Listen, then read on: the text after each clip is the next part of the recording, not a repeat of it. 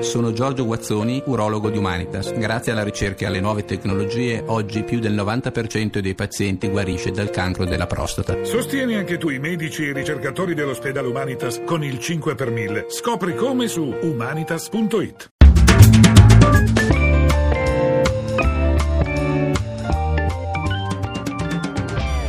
Il campionato? Rivediamolo alla radio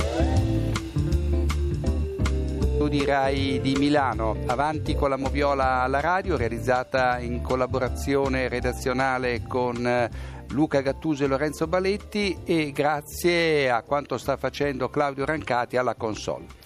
Come di consueto diamo inizio alla nostra rubrica con la partita giocatasi alle 12.30. Chievo-Milan, risultato 0-0. Scusa Grazia. Vai pure, vai pure. Partita molto dura, parliamo di Chievo-Milan e ricca di scontri. Dopo un quarto d'ora Donnarumma in uscita su calcio d'angolo finisce contro Romagnoli, suo compagno di squadra, ed è costretto a lasciare il posto ad Abbiati, mentre Cacciatore rovina su Poli e resta in campo ma con una vistosa fasciatura alla testa. Al 35 Poli rifila una gomitata al volto di Gobbi in elevazione, costringendo l'avversario a curarsi a bordo campo per almeno un minuto. Fallo da giallo, l'arbitro d'Amato neanche lo fischia. Vede invece bene il, l'arbitro di Barletta alla fine del primo tempo quando ammonisce Menez che a gamba tesa va con i tacchetti su Birsa. Alla mezz'ora della ripresa Pepe crossa dentro l'area di rigore del Milan e la palla finisce sulla mano sinistra di Alex. Niente di volontari, i due sono a mezzo metro di distanza e il braccio del difensore è lungo il corpo.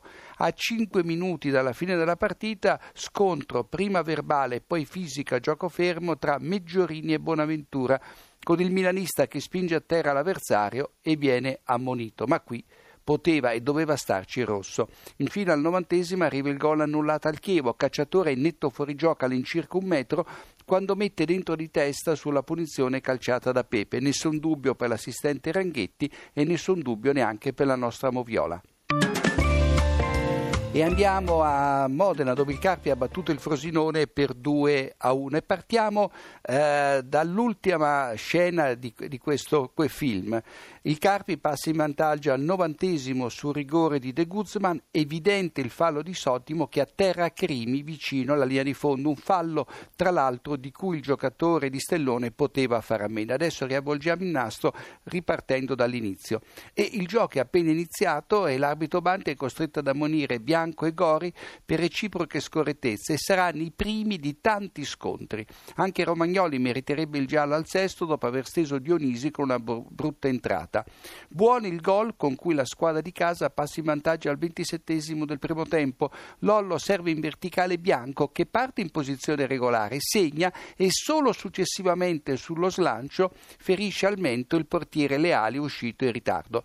Quindi eh, confermo, gol buonissimo. Al 32esimo Belez para davanti alla linea un colpo di testa di Ciofani che si fa anche male della caduta a terra. Al 71esimo Rosi, ammonito tre minuti prima per un fallo su Di Gaudio, rischia il secondo giallo spintonando Kofi per recuperare un pallone. E infine al novantesimo il rigore giusto concesso al Carpi, quello della vittoria. Riprendiamo da Fiorentina-Verona, 1-1 il risultato finale. Rebic durissimo con gli ex compagni di squadra, in avvio mette fuori uso in un contrasto Tomovic, costretto a uscire in barella, poi sgambetta Mati Fernandez, neanche ammonito dall'arbitro Gavillucci. Al quarto d'ora una curiosità che vede protagonista l'assistente Alassio, costretto a cambiare la bandierina rottasi in due parti, non è la prima volta. La Viola passa in vantaggio al quarantesimo con Zarate che indirizza a rete un cross basso di Teio e trova anche la fortuita deviazione di Bianchetti. Dopo 90 secondi dall'inizio della ripresa, l'arbitro ferma il Verona solo davanti al portiere per un fallo di Toni su Alonso, giusto. A 8 minuti dalla fine Rebic rimane a terra nell'area della Fiorentina dopo aver subito un calcio al volto da Astori e qui poteva starci il rigore per il Verona e il secondo giallo ad Astori già ammonito in avvio di ripresa. È il grande errore di Gavillucci. Il Verona pareggia comunque all'86 su calcio d'angolo, Pisano di testa, tutto regolare. Riprendiamo da Genoa a Torino, la partita più ricca di episodi. È regolare il gol con cui la squadra granata passa in vantaggio al quarto minuto. Immobile, l'autore della rete tenuti in gioco da Ansaldi nel momento in cui Belotti gli serve un pallone d'oro. Invece Immobile parte in fuorigioco con la gamba sinistra davanti a De Maiò, ultimo difensore genoano, al quarto d'ora quando raccoglie il passaggio di acqua e raddoppia con un bel destro. In soldoni gol da annullare. Il Genoa riduce le distanze al ventesimo su rigore di Cerci che segna con un tiro centrale. L'azione Ansaldi entra in area, sposta il pallone con il destro e viene falciato da Molinaro che trova le gambe dell'avversario invece del pallone. Vede bene l'arbitro Doveri che poi si incarta curiosamente in tre circostanze consecutive. Seguiteci. Al ventiduesimo l'arbitro romano non ammonisce per simulazione Iffo, Izzo che si tuffa nell'area granata tra Qua e Glick senza subire fallo. Al ventisettesimo non concede un secondo rigore al Genoa per il fallo da dietro di Peres su Pandev che stava accingendosi al tiro davanti a Padelli e qui, oltre al rigore, Dovere avrebbe dovuto espellere Peres per fallo da ultimo uomo. Più avanti non mostra il giallo a Zemaili che, eh, poco fuori dall'area granata, si lascia cadere pur non essendo stato toccato da Vives. Nel recupero Doveri passa da un comportamento permissivo ad un autoritario e punisce con il rigore una spinta di Acqua Izzo che appena sente la pressione dell'avversario si lascia cadere. Cerci non perdona dal dischetto e risultati di 2 a 2.